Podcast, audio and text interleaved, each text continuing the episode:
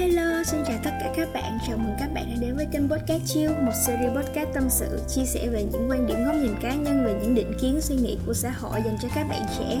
Mình là Bảo Ngọc Rất vui được đồng hành cùng các bạn trong series này. Chủ đề của mỗi tập sẽ là những câu chuyện khác nhau Xoay quanh về những định kiến Suy nghĩ mà xã hội đang áp đặt lên các bạn trẻ hiện nay. Podcast Chill hiện đang có sẵn trên các nền tảng Apple Podcast, Google Podcast và YouTube. Hãy follow podcast Chill trên các nền tảng này và đừng quên cập nhật những thông tin mới nhất thông qua fanpage của Chill nhé. Còn bây giờ thì xin chào và hẹn gặp lại.